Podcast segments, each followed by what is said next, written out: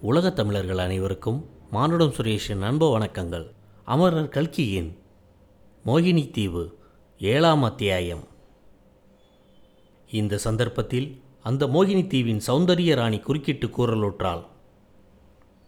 ஆமாம் ஆமாம் ஆண் பிள்ளைகள் மிக்க மன இலக்கமுள்ளவர்கள் அதிலும் சுகுமார சோழனை பற்றி சொல்ல வேண்டியதில்லை. போனமோகினியை நினைத்து நினைத்து அவன் உருகி கொண்டே போனான். அங்கே பாண்டியன் குமாரிக்கு அன்றெல்லாம் கவலையாகவே இருந்தது. யாரோ ஊர் பேர் நிச்சயமாக தெரியாதவனிடம் முத்திரை மோதிரத்தை கொடுத்து விட்டோமே அது சரியோ தவறோ? அதனால் என்ன விளையுமோ என்ற கவலை அவள் மனதை அரித்தது. இதை காட்டிலும் அதிக கவலை அளித்த ஒரு விஷயமும் இருந்தது. ஒற்றர் தலைவன் தினகரன் தேவேந்திர சிற்பியின் சிற்பக்கூடத்தை சுற்றி கொண்டிருந்தான் என்பது புவனமோகினிக்கு தெரிந்திருந்தது. அதை குறித்து தந்தையிடம் சொல்ல வேண்டும் என்ற எண்ணம் அவளுக்கு சில சமயம் தோன்றியிருப்பினும் குற்றமுள்ள நெஞ்சு காரணமாக அதற்கு தைரியம் உண்டாகவில்லை. இப்போது அந்த தினகரனால் மதிவாணனுக்கு ஏதாவது அபாயம் உண்டாகலாம் அல்லவா? இந்த கவலை காரணமாக அரண்மனை சேவகர்களில் தன்னிடம் மிக்க பக்தியுள்ளவன் ஒருவனை அழைத்து தேவேந்திர சிற்பியின் சிற்பக்கூடத்திற்கு போய் பார்த்துவிட்டு வரச் சொன்னாள். அப்படி போய் பார்த்துவிட்டு திரும்பி வந்தவன் இளஞ்சிற்பியும் ஒற்றர் தலையோடும் சேர்ந்து குதிரை லாயத்துக்கு போய் இரண்டு குதிரைகளில் ஏறிக்கொண்டு திருப்பரங்குன்றத்தை நோக்கி போனார்கள் என்று தெரிவித்தான். இதனால் போனமோகினியின் மனக்கலக்கம் மேலும் அதிகமாயிற்று. அரண்மனையில் இருப்பு கொள்ளவில்லை. தான் செய்துவிட்ட தவறினால் ஏதோ ஒரு விபத்து நடக்கப் போகிறது என்று அவளுடைய உள்மனதில் வேதனை நிறைந்த ஒரு மௌனக்குரல் அடிக்கடி இடித்துக்கொண்டே இருந்தது. தினகரன் ஒற்றர் தலைவன் என்பது இளஞ்சிற்பிக்கு தெரியாதுதானே? அவனை நம்பி மோசம் போகிறானோ என்னவோ? அல்லது ஒருவேளை அந்த இளஞ்சிற்பியும் ஒரு வஞ்சகனோ? இருவரும் ஒத்து பேசிக்கொண்டு ஏதாவது தீங்கு இழைக்கப் போகிறார்களோ? உத்தம சோழர் மீது ஏதேனும் புதிய பழியை சுமத்தி அவருடைய உயிருக்கே உலை வைத்து விடுவார்களோ? இப்படி பலவாறு எண்ணி வேதனைப்பட்டாள் கடைசியில் அவளால் பொறுக்க முடியாமல் அரண்மனை ரதத்தை அவசரமாக எடுத்து வர செய்து இரவு இரண்டாம் ஜாமத்தில் திருப்பரங்குன்றம் சிறைக்கூடத்தை நோக்கிச் சென்றாள். முன்னும் பின்னும் அரண்மனை காவலர்கள் பாண்டியகுமாரியை தொடர்ந்து வந்தார்கள். சிறைக்கூடத்து வாசலுக்கு பாண்டியகுமாரி வந்து சேர்ந்ததும் சிறை காவலர்கள் வியப்புடன் வந்து வணங்கி நின்றார்கள். யாராவது இங்கு வந்தார்களா? சிறைக்குள் இருக்கும் சோழ மன்னரை பார்க்க வேண்டும் என்று சொன்னார்களா? என்று அவர்களை கேட்டாள். ஆம் தாயே இரண்டு பேர் வந்தார்கள். முத்திரை மோதிரத்தை காட்டிவிட்டு உள்ளே போனார்கள். சோழ மகாராஜாவை பார்த்து பேசிவிட்டு திரும்பியும் போய்விட்டார்கள். வந்தவர்களில் ஒருவனை பார்த்தால் ஒற்றர் தலைவன் தினகரன் மாதிரி இருந்தது என்று சிறை காவலர்களின் தலைவன் கூறினான். இதை கேட்டதும் போனமோகினிக்கு ஓரளவுக்கு மனநிம்மதி ஏற்பட்டது. அதே சமயத்தில் சிறையிலே கிடந்து வாடும் உத்தம சோழரை பார்க்க வேண்டும் என்ற ஆவல் உண்டாயிற்று. காவலர்கள் முன்னும் பின்னும் தீவட்டி பிடித்து கொண்டு வர போனமோகினி சிறைக்குள் சென்று உத்தம சோழரை அழைத்திருந்த சிறையை அடைந்தாள். அறைக்குள்ளே கருங்கல் மேடையில் சோழ மன்னர் தலைகுனிந்திருந்த காட்சியை பார்த்ததுமே போனமோகினிக்கு சொல்ல முடியாத ஆச்சரியம் உண்டாயிற்று. ஏனெனில் நிமிர்ந்து பார்த்த முகம் உத்தம சோழரின் முகம் அல்ல அது பாண்டிய நாட்டு ஒற்றர் தலைவன் தினகரனுடைய முகம். பாண்டியகுமாரியும் மற்றவர்களும் வருவதை நிமிர்ந்து பார்த்து தெரிந்து கொண்ட ஒற்றர் தலைவன் மோசம் மோசம் என்னை அவிழ்த்து விடுங்கள் சீக்கிரம் அவிழ்த்து விடுங்கள். இத்தனை நேரம் அவர்கள் வெகு தூரம் போயிருப்பார்கள். உடனே அவர்களை தொடர்ந்து பிடிக்க குதிரை வீரர்களை அனுப்ப வேண்டும் என்று கத்தினான். சிறை காவலர்கள் ஒன்றும் புரியாமல் திகைத்து நின்றார்கள். போனமோகினி இன்னதுதான் நடந்திருக்க வேண்டும் என்று ஒருவாறு யூகித்து கொண்டாள்.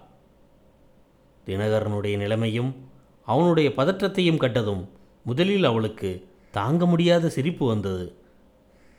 ஆமாமுனி இன்னைக்கு சிரிப்பீர்கள். நாளைக்கு அரசை திரும்பி வந்தால் அப்போது தெரியும். எத்தனை பேருக்கு தலை உருள போகிறதோ? என்றான். இதை கேட்ட போனமோகினிக்கு நெஞ்சில் சிறிது பீதி உண்டாயிற்று. ஆயினும் வெளிப்படையாக வேண்டுமென்றே அதிகமாக சிரித்தாள். அன்றைக்கு இந்த தினகரன் சிற்பக்கூடத்தில் தன்னுடைய வேஷத்தை களைத்து அவமானப்படுத்தியதற்கு இது தக்க தண்டனை என்று கருதினாள். பிறகு ஒற்றா வெறுமனை பதற்றப்படுவதில் என்ன பிரயோஜனம்? நடந்ததை நிதானமாக சொல்லு என்றாள். நிதானமாக சொல்ல சொல்கிறீர்களே. அவர்கள் இத்தனை நேரமும் மதுரை தாண்டி போயிருப்பார்களே. சீக்கிரமம்மா சீக்கிரம் என்றான் தினகரன். அவர்கள் என்றால் யார்? என்று புவனமோகினி கேட்டாள். உத்தம சோழரும் அவருடைய புதல்வர் சுகுமாரனும் தான். வேறு யார்? என்றான் தினகரன். அப்போது போனமோகினிக்கு தான் செய்த தவறு எவ்வளவு பெரியது என்று தெரிந்தது. ஆயினும் தன்னுடைய கலக்கத்தை வெளிக்காட்டி கொள்ளாமல் அவர்கள் ஓடிப்போகும் வரை நீ எப்படி விட்டாய்? ஒற்றர் தலைவன் என்ற உத்தியோகம் வேறு பார்க்கிறாயே என்றாள். ஆமமணி என் பேரில் குற்றம் சொல்ல மாட்டீர்களா? ஊர் பேர் தெரியாத சிற்பியிடம் பாண்டிய ராஜ்யத்தின் முத்திரை மோதிரத்தை கொடுத்தது நானா நீங்களா? என்றான் தினகரன். வாயை மூடிக்கொள். முத்திரை மோதிரத்தை யாருக்காவது கொடுக்குறேன். அது குறித்து கேட்க நீ யார்? உத்தம சோழர் தப்பி செல்வதற்கு நீ உடந்தையாய் இருந்தாய் என்று நான் சொல்கிறேன். இல்லாவிட்டால் எதற்காக அந்த பையனுடன் நீ இங்கே வந்தாய்? உன்னை சங்கிலியால் கட்டி போடும் வரையில் நீ என்ன செய்தாய்?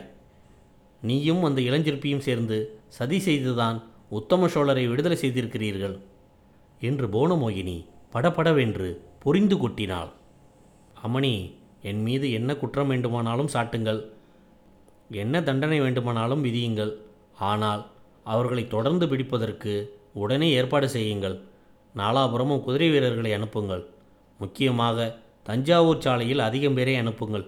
நான் வேண்டுமென்றால் இந்த சிறையிலேயே அடைபட்டு கிடக்கிறேன் மகாராஜா திரும்பி வரும் வரையில் என்றான் தினகரன். ஓஹோ சிறையில் அடைப்பட்டு கிடந்தேன் அதனால் ஓடியவர்களை பிடிக்க முடியவில்லை என்று சாக்கு சொல்ல பார்க்கிறாயோ? அதெல்லாம் முடியாது. உன்னால தான் அவர்கள் தப்பி சென்றார்கள். நீ தான் அவர்களை பிடிக்க வேண்டும் என்று பாண்டியகுமாரி சொல்லி அவனை விடுவிக்கும்படி காவலர்களிடம் கூறினாள். விடுதலை அடைந்ததும் தினகரன் தலை தெறிக்க ஓடினான். ஒற்றர் தலைவனிடம் அவ்விதம் படாடோபமாக பேசினாலே தவிர உண்மையில் ஓணமோகினியின் உள்ளம் கொந்தளித்து கொண்டிருந்தது. தான் செய்த காரியத்தினால் விளைந்ததை எண்ணி ஒரு பக்கம் கலங்கினாள். இளஞ்சிருப்பி உண்மையில் சோழ ராஜகுமாரன் என்பதை எண்ணியபோது அவள் சொல்ல முடியாத அவமான உணர்ச்சியை அடைந்தாள். அவன் தன்னை ஏமாற்றியதை நினைத்து அளவில்லாத கோபம் கொண்டாள். இரவுக்கிரவே முதன் மந்திரியை வரவழைத்து நடந்ததை எல்லாம் அவரிடம் சொல்லி நாலா பக்கமும் குதிரை வீரர்களை அனுப்பச் செய்தாள். இத்தனைக்கும் நடுவில் அந்த பெண்ணின் பேதை உள்ளம் சுகுமாரனும் அவன் தந்தையும் தப்பித்துச் சென்றது குறித்து உவகை அடைந்தது. குதிரை வீரர்களுக்கு கட்டளை தந்து அனுப்பும்போதே அவளுடைய இதய அந்தரங்கத்தில் அவர்கள் அகப்படாமல் தப்பித்து கொண்டு போக வேண்டும் என்ற விருப்பம் எழுந்தது. வீரர்கள் நாலா பக்கமும் சென்ற பிறகு தாயே மீனாட்சி அவர்கள் அகப்படாமல் தப்பித்துச் செல்ல வேண்டும் என்று அவள் உள்ளம் தீவிரமாக பிரார்த்தனை செய்தது. இதே சமயத்தில் அந்த பெண்ணின் நாயகன் குறுக்கிட்டு புவனமோகினியின் பிரார்த்தனை நிறைவேறியது. சோழர்கள் இருவரும் அகப்படவே இல்லை. முத்திரை மோதிரத்தின் உதவியால் பாண்டிய நாட்டின் எல்லையை கடந்து பத்திரமாக கொல்லிமலை சாரலுக்கு போய் சேர்ந்தார்கள் என்றான். பெண்மணி தொடர்ந்து கூறினாள் அவர்கள் தப்பித்து போய்விட்டார்கள் என்று தெரிந்ததும் தினகரன் புவனமோகினி மேல் தனக்கு வந்த கோபத்தை தேவேந்திர சிற்பியின் பேரில் காட்டினான். சோழ நாட்டு இளவரசனுக்கு சிற்பக்கூடத்தில் இடம் கொடுத்து வைத்திருந்ததற்காக அவரை சிறையில் இட்டான். உத்தம சோழர் இருந்த அதே சிறையில் தேவேந்திர சிற்பியை அடைத்து வைத்தான். உத்தம சோழர் தப்பிச் சென்ற செய்தியை முதன் மந்திரி உடனே ஓலையில் எழுதி அவசர தூதர்கள் மூலம் குடகு நாட்டில் போர் நடத்தி கொண்டிருந்த பராக்கிரம பாண்டியருக்கு அனுப்பி வைத்தார். பாண்டிய மன்னர் ஏற்கனவே போரில் காயம்பட்டிருந்தார். இந்த செய்தி அவரை மனம் இடிந்து போகும்படி செய்துவிட்டது.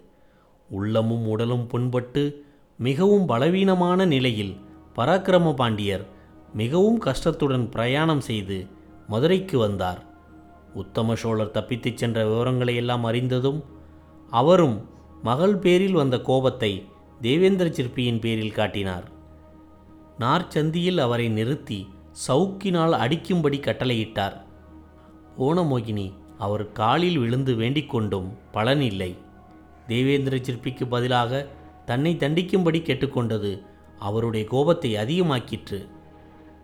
எரிகின்ற தீயில் எண்ணெய் விட்டது போன்ற ஒரு செய்தி வந்தது.